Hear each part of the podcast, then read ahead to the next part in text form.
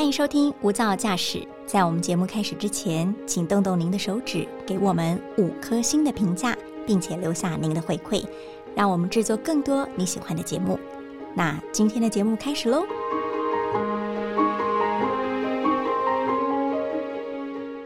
您好，欢迎收听大爱电视、大爱新闻所直播的 Podcast 无噪驾驶一百种看世界的眼光单元，我是刘芳瑜。今天为大家邀请到的是外电编译吴桂珍，桂珍好。大家好。我们现在是笑容满面的在面对对方但是其实我们都当妈妈了，你最近会不会觉得有一种浓浓的哀伤？很强烈、啊、很强烈后你应该知道我要问什么就是翻开这个家庭开支的这个 app，你是不是会觉得入不敷出的感觉？我不敢看更惨了是不是？不想看了。对，你觉得什么是让你觉得最有感的？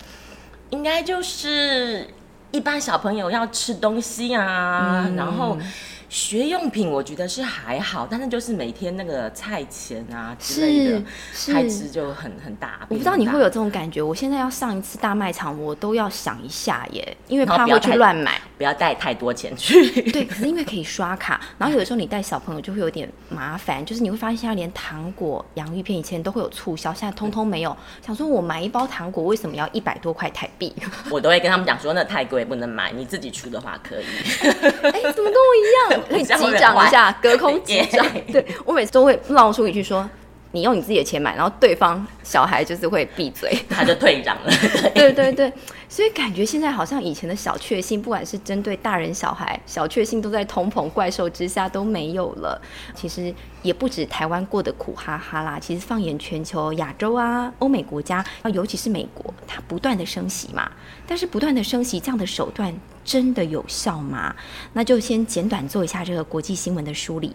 主要就是美国联准会哦，从今年的三月一直到七月，其实他们已经升息四次了。那其实这样也直接联动到我们台湾嘛，因为每次只要美国一个震荡，我们台湾的央行利率也要跟着调整，对不对？没错，立刻跟进，很快对，因为毕竟我们这个汇率啊、币值关系不太可能跟美金有太大的这个利差嘛。对对对。那还有在欧洲呢，欧元区其实他们从二零一四年开始就一直保持这种负利率的宽收政策哦，但今年也挡不住这个物价飙涨了。七月份的时候，欧洲央行也是因为挡不住压力，宣布要升息两码，这也是欧元区近十一年以来首度的调升基准的利率。那就想要请教桂珍了，我觉得其实大部分的听众朋友以前可能听到这个央行升息很无感，可是因为最近听太多了，可能就会知道其实攸关我们的荷包，对不对？可不可以举个例子？对啊，因为以前一般看到新闻标题啦，一般如果不是在金融界或是经济学相关背景的，听到啊央行什么升息啊、通膨啊、C P I 会觉得说啊，跟自己好像没有关系。痛苦指数的时候就会眼睛亮起来，很注意听这样子。是，对，所以其实现在我觉得一般民众，包括我自己在内啦，对，听到升息哦，我感受就变得很深刻。因为我举一个最实际的例子，嗯、像我今年哦，我的这个电子邮件的信箱就收过房贷银行三次的通知信。想说是不是发错？干嘛一直发通知给我？都有按时缴款，对不对？对。然后你点开内容呢，这三次。每次都是通知说哦，您好，亲爱的客户，您的房贷利率又要调高喽。那我再去看一看那三封的时间点呢，分别是在三月底、六月底跟七月底。那恰恰好，差不多都是每次美国宣布升息，然后我们台湾中央银行跟进的时候、哦、其实我们就很像背后灵这种概念哦。对啊，因为只要央行的基准利率一涨，那其实全国每家的这个银行金融机构它的浮动利率呢就会跟着一样，就是因为是联动的嘛，所以也都变高。所以就是跟我一样是房贷族的朋友，其实每个月要缴的这个应缴缴款金额就会增加，所以导致剩下的实际的这个可支配所得也就变得更少了。的确，这个就是无壳瓜牛可能比较没感啦，但是租金涨那就是另外一个议题了。但是对于这种要背房贷的这种民众来说，的确会比较有感嘛，因为其实各国央行在调高利率之下，当然也会直接冲击到这个不动产。哦，会。对。我最近最有印象的就是美国可能会不会有这个山雨欲来的这个房地产风暴，或者中国大陆最近在炒，对不对？烂尾楼，你有没有看到那个西安啊，上百人对不对，挤在那个没水、没电、没瓦斯的那个烂尾楼里面，然后苦哈哈的过日。日子，然后抗议，然后求诉无门这样子，真的很可怜。对，很可怜呢、欸。那可不可以请桂珍先我们谈一下，为什么中国大陆又开始掀起这个烂尾楼啊？最近的这个国际金融新闻的焦点哦，都有讨论到说，哎，会不会升息造成这个经济开始衰退或是泡沫化？那大家最注意的一个指标就是房市哦。不过其实呢，影响就是各国房市、房地产的这个波动的因素都不太一样哦。像方宇刚刚提到说，哎，大家最近看到大陆很多媒体在报道烂尾楼的问题哈、哦，讲白了就是说，大陆民众他们买了预售屋，钱都已经缴了，然后贷款也跟银行贷下来了，可是借上因为好听是说资金哎周转不灵，实际情况是怎么样就不晓得，房子盖到一半就停工了，可能是因为现在能源上涨，对不对？各种原物料上涨，不想盖了嘛，也有没有赚头，也有民众是说，哎，是不是有掏空的疑虑？嗯总之他们这个预售屋房子无限期停工，然后找这个建设公司，他老板人都跑掉了，所以这种烂尾楼的状况就不一定和升息有关。那刚刚还提到说，哎，有这个市场分析师是关注在美国这个房地产市场的这个状况哦。那基本上就美国它基本的这个就业的情况，还有整体经济的基本面来看，还是很强劲。所以虽然的确啦是有一些消息释出说，美国房地产啊好像有些新建案啊，建商因为对的一直升息的考量嘛，那他就变成说，哎，他跟银行贷款的来盖房子的这个资金成本变贵了，所以他考虑就是说，呃。暂缓开工，先观望一下，所以的确是有些新建案就是暂缓开工，但是整体而言，并没有发生美国这个整体地产崩溃或者是泡沫化的疑虑。看来这个美国的房市的话是相对稳定啦，不过还有一个是很多民众大家都会打一个大问号，就说，哎，美国政府你一直不断的升息，对不对？今年对还没过完就给我升四次，还给我预告还要再继续升，就升息说是要来抗通膨，但又有很多分析师或经济学家说，哎，你这样无止境升息会造成另外一种恶性循环哦。那当初我们理解到的升息是要抗通膨，不就失去它原有的目的吗？对，提到这个恶性循环论，其实这种说法也不是说完全没有根据的、哦、因为我们先回到基本，我们刚刚讲说东西一直在涨嘛，所以这个所谓的 C P I 物价指数，它本来就是由我们一般百姓生活中大家食衣住行最常会支出的三百多种品项来组合而来，然后来计算它的这个上上下下波动的涨幅也好或是跌幅也好。那在这个组合的一篮子的这个品项当中呢，房租的这个支出当然也是其中最重要的一个支出的项目之一，所以才会导致说有美国这个分析师他就认为说，诶，现在因为 Fed 一直鹰派当道，一直升息，然后很快速，而且每次升息的这个码数也很多、哦、导致这个房贷族呢，他的这个利息就一直上升，所以贷款买房子的压力就越来越大。那这种因素背景之下的话，很多首购族啊或是房贷族他就改变心意，像他们可能就会想说，哎，那我现在是不是因为刚刚说Fed还会继续升嘛，不知道尽头在哪里嘛，所以就本来要买房子背房贷利息的人，他现在就会暂缓一下，想说那我不要买房子，我只要用租的就好，可能负担压力会比较轻。对，然后Fed又一直升息啊，所以有同样想法的人变得越来越多，结果就变成大家抢着都去租房子，那就变成说租屋市场上面一下子供需失衡，那结果就是房租越涨越凶，所以也导致分析师会担心说，这样子下去，诶，你房租一直涨，那 C P I 是不是物价指数就下不来，那就会造成刚刚所谓讲的这个恶性循环哦。所以这些呃分析师他就呼吁说，政府应该要注意到这一点，应该要考虑说提供租屋的补贴，或者是限制房租的一个涨幅，才可以真正发挥升息的效果，而不是造成这落入这个越升息物价越贵的一个恶性循环。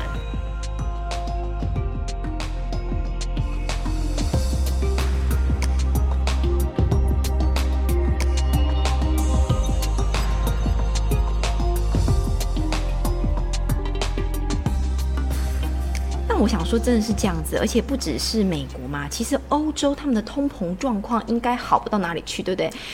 邻近邻居在打嘛，打架打了半年了哈，看不到尽头。对，然后能源一直涨，然后粮食现在对不对？粮食传说出来了，哎，又被人家拒收了。对啊，说交期delay太多，拒收理由很多。对，看来他们的状况连连呢，所以他们的这种通膨或是物价飙高的状况应该更糟吧？对，其实像方瑜提到的哦，欧洲的民众如果跟美国比起来的话，他们的这个民生碰到困难的这个问题是更复杂的，而且遭遇到的生活压力比美国民众更惨哦。虽然说美国比较快升息，而且升息的码数也比较多，然后欧元区是比较慢才升息，但是如同刚刚所讲的，欧洲国家其实他们受到乌克兰战争的影响是更直接的，因为他们要制裁俄罗斯，结果现在普廷一个不高兴他原本供应给欧洲的天然气随时可能就说停就停了，动不动来检修啦，不然零件又怎样失常了是不是？对，他又怪怪说供应商的什么涡轮有问题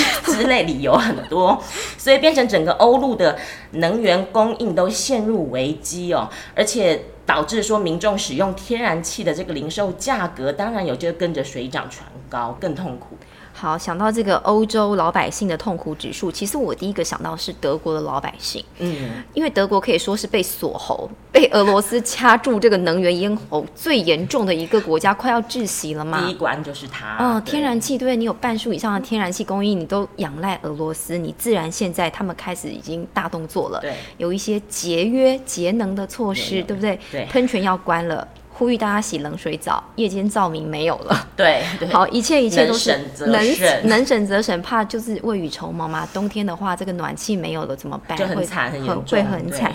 所以我好奇了，应该这样看起来，这一波物价通膨还有影响社会民生最严重，应该就是德国吧？如果从能源方面来看的话啊、哦，因为不能说它是咎由自取，但是从这个实际上它的这个依赖程度来看，因为它以往的能源政策就是一直高度仰赖俄罗斯天然气的供应，它的依赖是在整个欧洲国家里面是最深的，所以一旦天然气这个管线，也就是所谓的北溪一号，俄罗斯这边真的完全断气停止供应的话，受创最深的的确会是德国、嗯、没有错，因为它短期之内要找到其他能源来供应来补上的话，一下子是很难跟上来的嘛、啊、绿能也不是一蹴可及的嘛，对对对、嗯、那也是要建设啊，而且你的那个电网跟储存的部分，对，也不是一蹴可及的，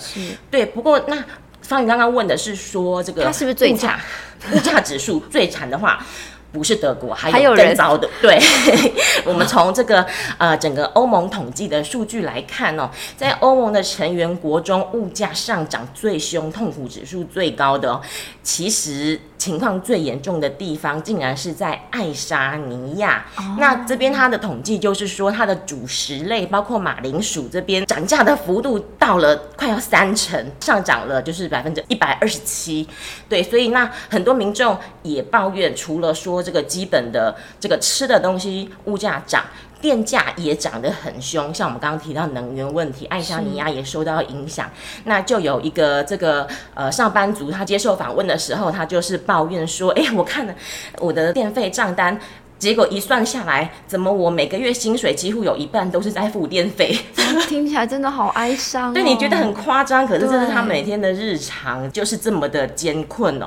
那此外，因为这个石油的价格上涨，所以很多民众觉得我开车不划算，他们也就是尽量减少开车，把加油的钱省起来。那有人就说：“哎，那我就买脚踏车好了。”那买脚踏车呢，就是除了代步工具比较环保、省油钱之外，还有一个很可爱又实用的功能，就是它可以方便他在各地逛超市跟小商店，它、oh. 就是来回这样骑来骑去，哪里有比比价？对，我看哎、欸，我今天想买马铃薯或是青菜，我就看看这附近的两三家、oh. 哪一家比较便宜，或是哦这边今天促销什么折扣的，我就买，就变成说就是民众这个市井小民就是能省则省啦，对对对，所以、就是、省字当道了啦，对啊，因为只能能多买这些有打折的促销品，因为毕竟万物皆涨嘛，可是老百姓的薪水是真的是很难跟得上。我觉得我们两个都已经聊到都很置入了对不对？对，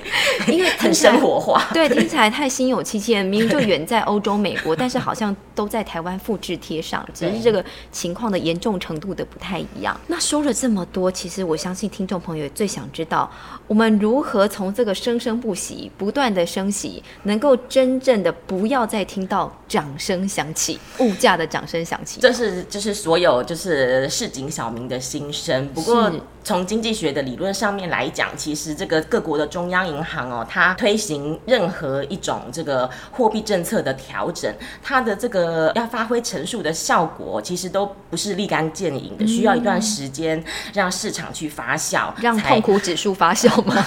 因为它要透过金融机构啊去慢慢把市场上的货币啊收回来。对，这个就回到回归到经济学上。不过就是所以大家都在问说，那到底什么时候情况会好转嘛？所以就是美国有市场分析师他就预估哦，说这个在这个连番的升息之下呢，美国的物价指数哦最快哦有机会在今年底以前哦就可以看到这个呃 C P I 通膨有回落的迹象，就不是一直在涨上去了、嗯、可能今年 Christmas 不会那么痛苦了对，希望希望对对对，可以稍微平平稳一点哦、嗯，不过他也提到说，其实要距离哦这个央行的目标，就是维持温和通膨，也就是 C P I 涨幅只有在百分之二左右的这个空间呢、哦，恐怕短期内还不容易回到这样的水准，因为还有另外一个很重要的因素，不是你升息能够控制的、哦，那就是乌克兰战争，它造成了全球小麦、食用油还有肥料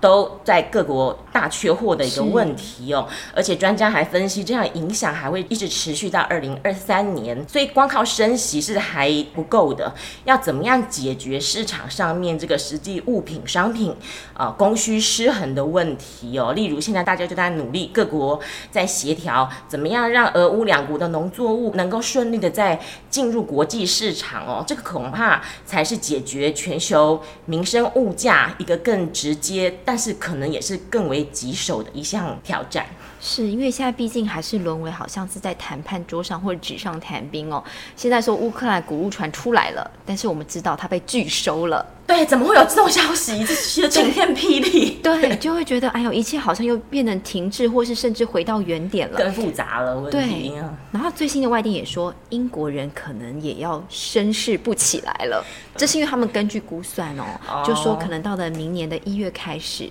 全英国会有将近三分之一的人口，他们的收入就像刚才爱沙尼亚人一样，对，我在收到薪水以后，我大概会有在付完电费啊、水费啊、暖气费账单或是加油钱之后，他们就通通三分之一的人口沦为贫穷线以下了，荷包大缩水。对， 你, 你就会觉得天啊，怎么会这样子？因为听起来就感觉是以前好像发生在一些贫穷或是